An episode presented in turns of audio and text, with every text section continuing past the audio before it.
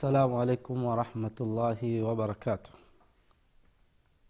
الحمد لله نحمده ونستعينه ونستغفره ونستهديه ونعوذ بالله من شرور أنفسنا ومن سيئات أعمالنا.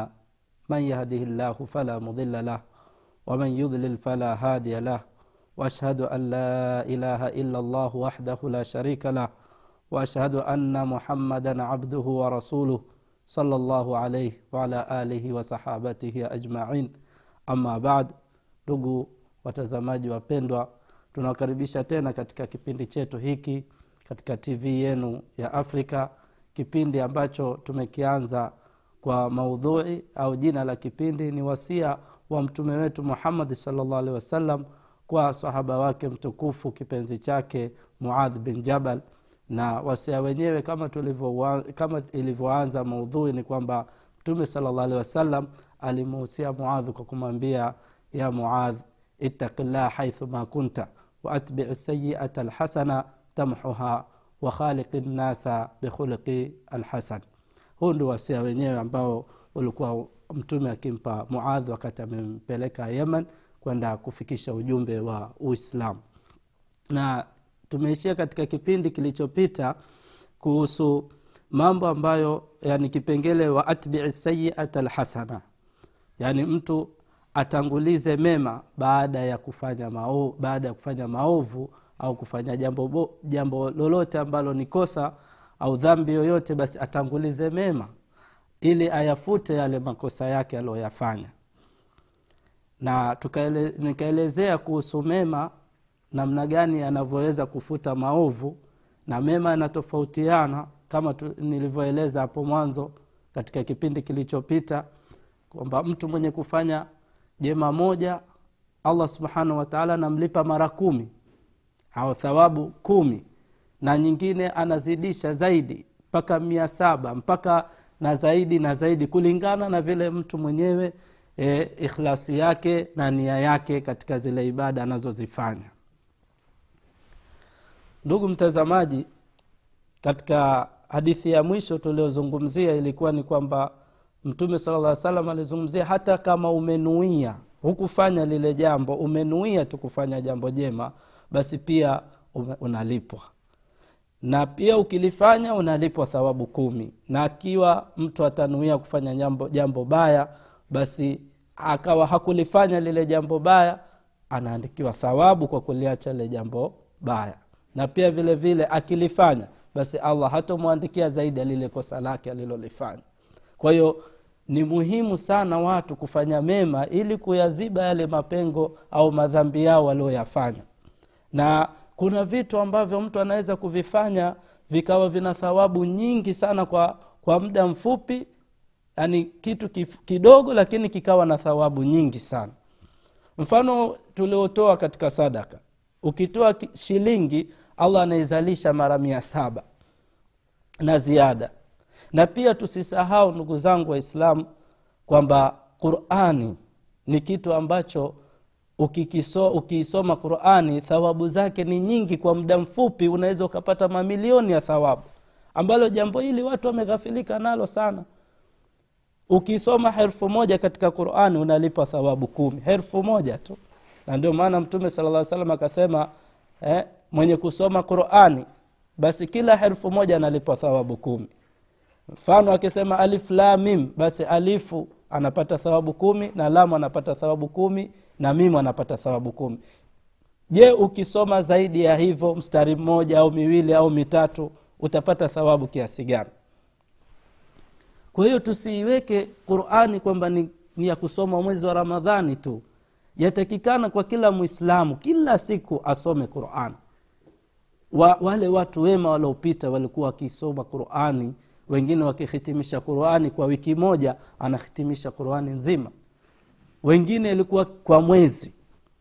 Sasa sisi tujaribu kadiri ya uwezo wetu na njia nzuri ya kusoma qurani kama unaona huna muda basi soma kila swala moja katika swala tano. Soma karatasi mbili ndugu yangu utakuta umehitimisha qurani kwa mwezi mzima kwa sababu juzuu moja ina karatasi kumi. Kwa hiyo ukisoma karatasi mbili kila swala utakuwa ume, umepata juzuu nzima kwa siku moja. Kwa hiyo utakuwa wewe hebu jifikirie katika thawabu utakazozipata kwa siku moja ni ngapi. Bila shaka itakuwa umefuta madhambi yako mengi sana au umeyaziba madhambi yako mengi sana. Kwa hiyo ndugu mtazamaji qurani ni kitu kinacho yani inaongeza thawabu nyingi kwa muda mchache sana. Jitahidi hata kama huwezi kusoma qurani soma kidogo kidogo. Na, na yule anayesoma kwa kupata tabu anapata ma- malipo mara mbili kwa sababu anasoma huku anapata na tabu kuisoma ile quran. Kwao usidharau ndugu yangu mtazamaji kusoma qurani ni jambo muhimu sana na linaleta thawabu nyingi. Katika kipengele cha mtume alivyosema atbi sayia alhasana na utangulize jambo. Baada ya kufanya ovu utangulize jema eh, tamhuha ili ulifute lile ovu.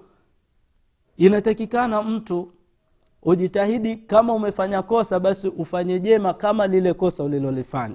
Yaani ikiwa inawezekana basi ulilinganishe kosa na lile jema liwe ni mfano wake. Mfano mtu amemsengenya mtu amemsema mbele za watu amemvunjia hadhi yake. Hili ni kosa bila shaka ni kosa. Sababu kusengenya ni haramu na kumvunjia mtu heshima ni haramu. Sasa watakiwa badala yake ufanyeje? Badala yake unatakiwa umtaje tena yule mtu uliomsema vibaya. Yule uliomsema uliomsengenya basi umtaje vizuri na utaje mema yake. Unaona ile ovu linafanana na ile jema. Umemtaja vibaya sasa mtaje vizuri.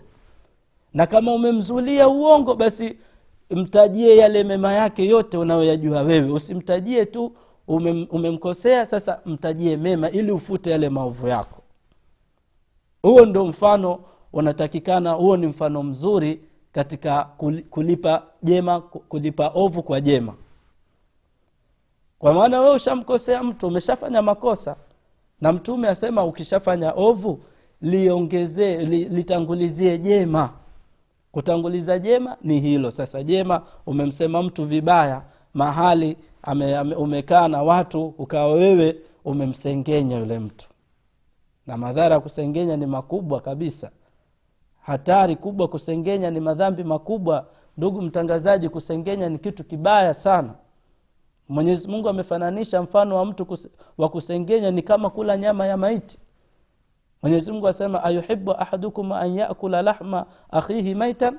Hivi kweli mmoja wenu anaweza kula nyama ya maiti? Ame, yani uletewe nyama ya maiti ndugu yako. Amekufa umle unaweza kweli ndio maana asema wala yaghtab badukum bada wala, watu wasitengenyane usimsengenye mwenzako. Sasa kama umefanya kosa kama hilo sasa ugeuke urudi ufanye mema ambayo jema katika jema sasa umtaje vizuri.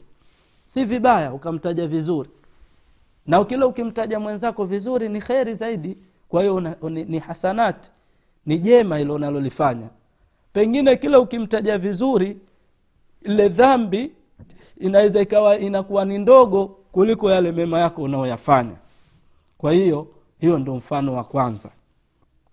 Mfano wa pili katika jema mfano wa lile ovu lilolifanya ni kama mtu mfano ame, ameleta fitna kwa watu ameleta ugomvi kwa watu amefitinisha watu amechukua maneno ya huyu akampelekea huyu sivyo na huyu akachukua akampelekea huyu sivyo.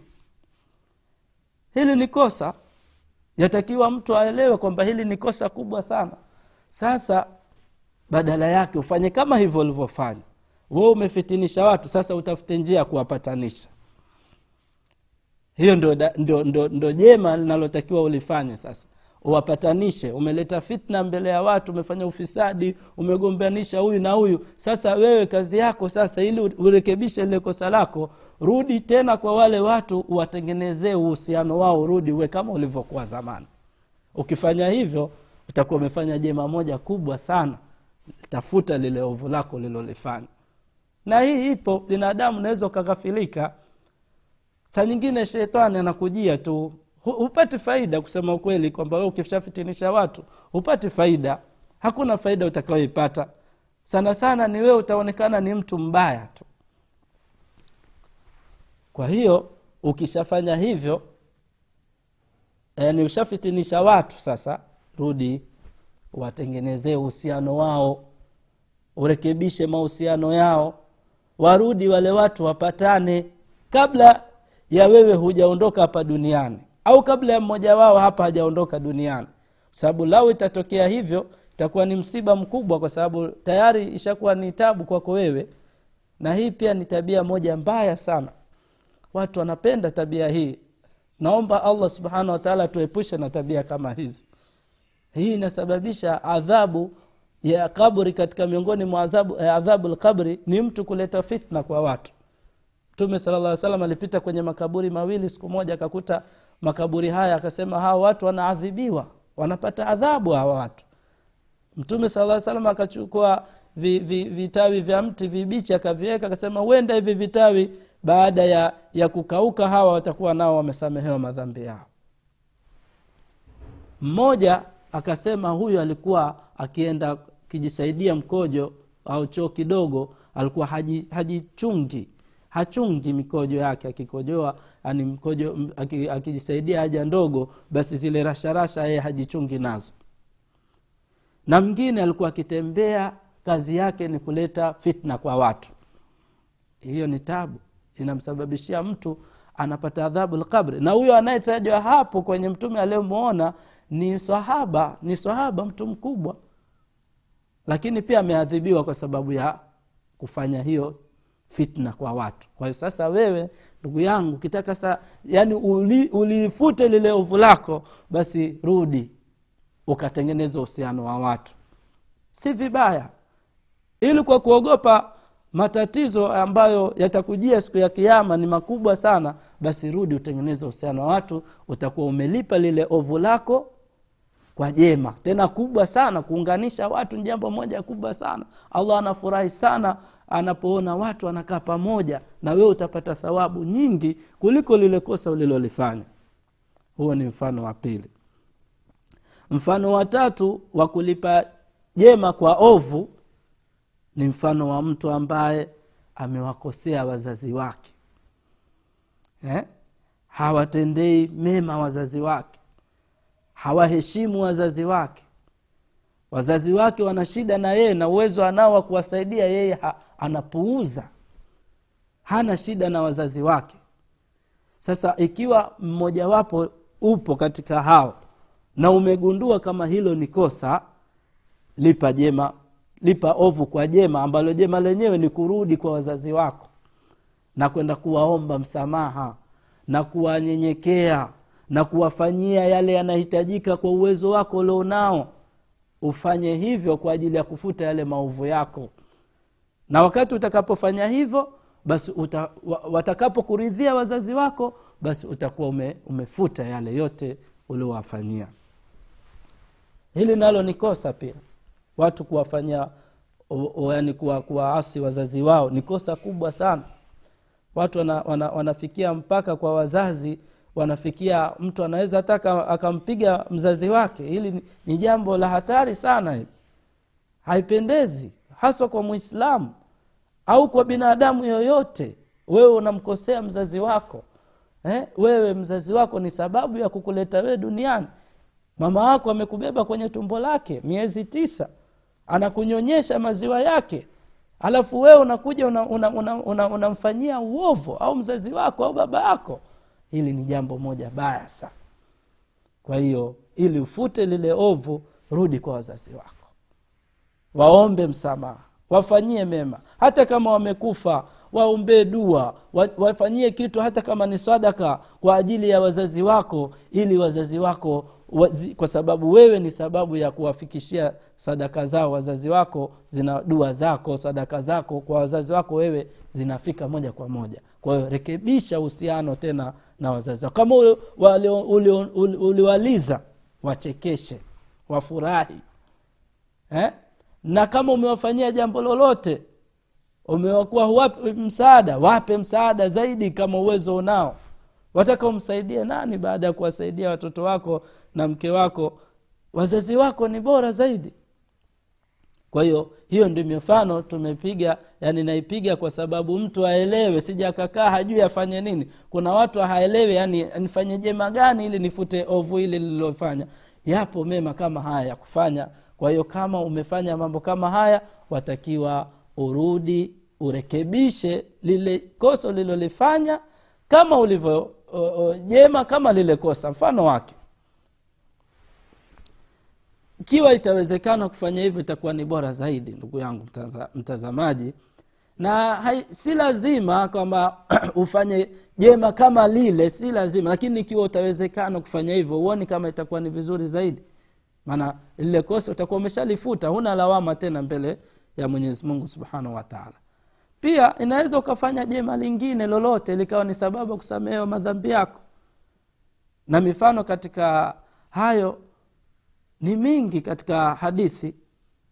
Kuna hadithi kisa kimoja cha mwanamke ambaye alikuwa ni mwanamke mchafu sana muhuni tembea na wanaume tofauti tofauti kwa siku anabadilisha wanaume kadha wa kadha. Ni muhuni kwa, kwa ujumla ye ni muhuni. Huyu mwanamke kisa chake ni kwamba alisamehewa madhambi yake ya ule uzinifu wake alikuwa akiufanya kwa sababu ya mbwa. Ni vipi? Anatuambia mtume sala llah alehi wasallam kwamba bainama kalbun yatiqu birakiyatin kada yaktuluhu latashu idh raatuhu baghiyun min baghaya bani israil. Fanazaat muqaha wastaqat lahu bihi. Fastakathu iyahu faghufira laha bihi. Mtume sala lla salam anatuambia katika hadithi hii imepokewa na bukhari na muslim asema siku moja kulikuwa na mbwa anazunguka katika kisima. Yule mbwa alikuwa anazunguka katika kisima ikawa kiu imemshika karibu kumuua. Mbwa ameshikwa na kiu karibu kufa. Pale karibu ya kisima kulikuwa na mwanamke katika wanawake wahuni wa kibani israeli wale wa, wenyewe. Wahuni kisawasawa. Hakuna jambo asioliweza yeye. Kila jambo analijua yeye na ashalifanya katika mabanu israeli alivyomwona yule mbwa akajua huyu ana kiu sana huyu akatoa kiatu chake. Akashuka kwenye kisima akamnywesha mbwa maji kwa kiatu chake. Ikawa ni sababu ya kusamehewa madhambi yake yale aliokuwa akiyafanya. Mbwa. Mbwa ni mnyama ambaye watu wanaona ni mnyama wa kawaida sana. Lakini mtu amesamehewa madhambi yake na uovu alionao kwa sababu ya kum, kumnywesha mbwa maji. Kwa hiyo uelewe kwamba waweza ukafanya jema likawa wewe kwako wewe kawa waliona la kawaida lakini likakufutia madhambi yako mengine. Na hii inaonyesha uislamu kwamba ni dini ya uadilifu. Ni dini inayojua haki za aina zote mpaka kwa wanyama sio kwa watu tu mpaka kwa wanyama hata kwa wadudu pia. Mbwa amepewa haki yani mbwa amepewa heshma ya kuwa yeye kwa heshma mbwa amepewa heshma ya kuwa ni sababu ya kumfanya mtu asamehewe madhambi yake mbwa. Leo haki za kibinadamu zinavunjwa haki za kibinadamu zinavunjwa je za wanyama? Au watu wengine wanapituka mipaka wakawafanya mbwa na afadhali kuliko binadamu. Pia sio sawa. Kila mtu ana daraja yake. Mbwa ana daraja yake na binadamu ana daraja yake. Kwa hiyo uislamu ume, ume, umeleta mambo ya uadilifu mpaka kwa wanyama. Na kipo kisa mwanamke katika wanawake ameingia motoni kwa sababu ya paka vipi? Amemchukua paka akamfungia chumbani hakumpa chakula mpaka yule paka akafa kwa kiu na njaa. Mtume saa salam asema huyu ni mwanamke katika wanawake wa motoni kwa sababu hakumwachia chakula yule mpaka wala hakumwacha akatafute chakula ikawa ni sababu ya kuingia motoni mwanamke yule kwa sababu ya paka. Paka tu. Kwa huyo ni mnyama na huyu ni mnyama. Huyu mbwa amemfanya mtu akasamehewa madhambi yake na paka ikawa ni sababu ya kumwingiza mtu motoni. Wanyama. Je ukiwafanyia binadamu wenzako mema itakuwa ni kiasi gani? Kwa sababu binadamu ni kiumbe bora zaidi ya mnyama. Ubora wa mwanadamu ni mkubwa zaidi kuliko mnyama. Kwa hiyo mnyama ana heshima yake na ana haki zake na binadamu pia ana haki zake na heshima zake. Ikiwa wewe unataka usamehewe madhambi yako au ufutiwe yale mema- maovu yako ulioyafanya basi jitahidi kutengeneza ku, ku, kuandaa mema zaidi ili yazibe yale maovu yako. Kwa hiyo hii ndio mifano alikuwa naitoa ili ndugu yangu mtazamaji uelewe umuhimu wa watu kufanya mema. Usiogope wala usidharau wala usione uvivu. Fanya mema kadiri ya uwezo wako utakaoweza. Fanya mema kadiri ya uwezo wako utakaoweza. Na madhambi ni kitu kibaya sana uelewe. Mtu kufanya dhambi ni jambo moja baya sana. Na dhambi ni sababu ya kumfanya mtu kuingia motoni na allah ameweka ahdi ya kwamba mtu mwenye kufanya madhambi atamwingiza motoni. Hiyo ameweka ni waadi wake. Waidi huo ni waidi wa mwenyezi mungu subhanahu wataala kwamba mtu anayefanya madhambi kazini akanywa pombe akala riba kaua kafanya kasengenya akafanya shirki na nini hii ni sababu ya mtu kumfanya yeye aingie motoni kwa sababu ya madhambi anayoyafanya. Kwa hiyo dhambi si kitu kizuri. Lakini kuna vitu ambavyo baada ya wewe kukosea vinaweza vikakusaidia wewe kufuta madhambi yako. Na ndio kwa maana nyingine ya tafsiri ya hii wa atbii sayia alhasana yani ufanye toba yani katika mambo ambayo yanaweza kukufutia wewe madhambi yako na kukusababisha wewe kawa usipate adhabu za mwenyezi mungu kuna mambo mengi wanachuoni wameyataja. Karibu kumi. Yako mambo kama kumi wameafikiana wame, wanachuoni kwamba haya ni sababu ya mtu kumfanya asipate adhabu ya mwenyezi mungu siku ya kiama na katika hayo mambo mojawapo ni toba. Ndugu mtazamaji toba ni sababu ya mtu kusamehewa yani ku, ku, ku, kuokoka na adhabu ya mwenyezi mungu baada ya kufanya makosa.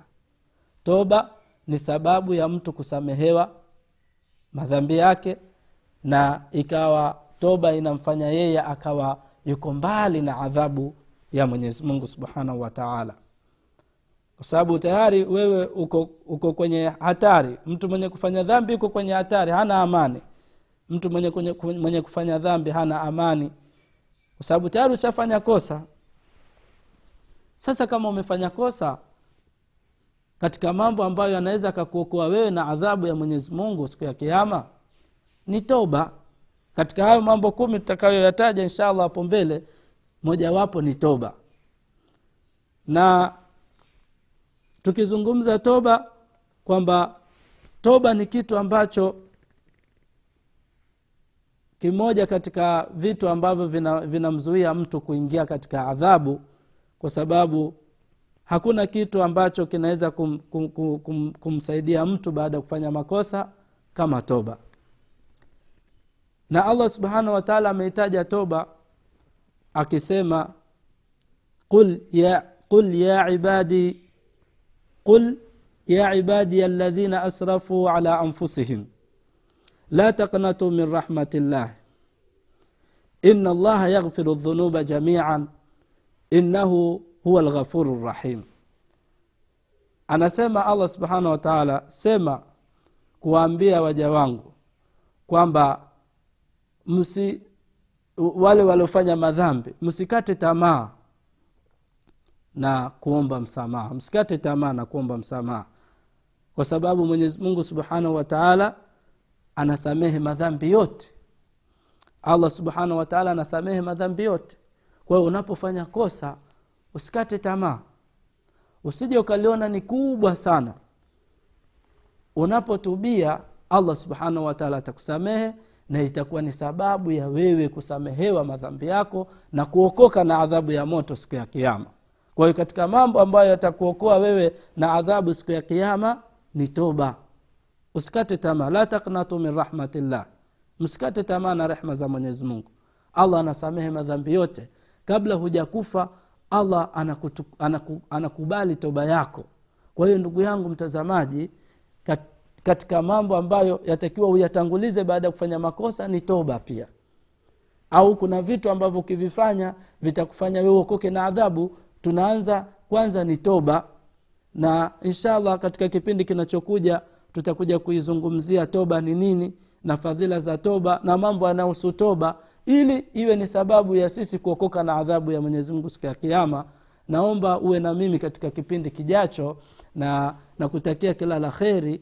Allah akujalie umri wenye kheri akupe afya ili tuweze kukutana tena na allah akupe nafasi ya kuweza kufanya toba katika madhambi yako ulioyafanya wasalallahu ala nabiina muhammadi waala alihi wasahbihi wasalam wassalamu alaikum warahmatullahi wabarakatuh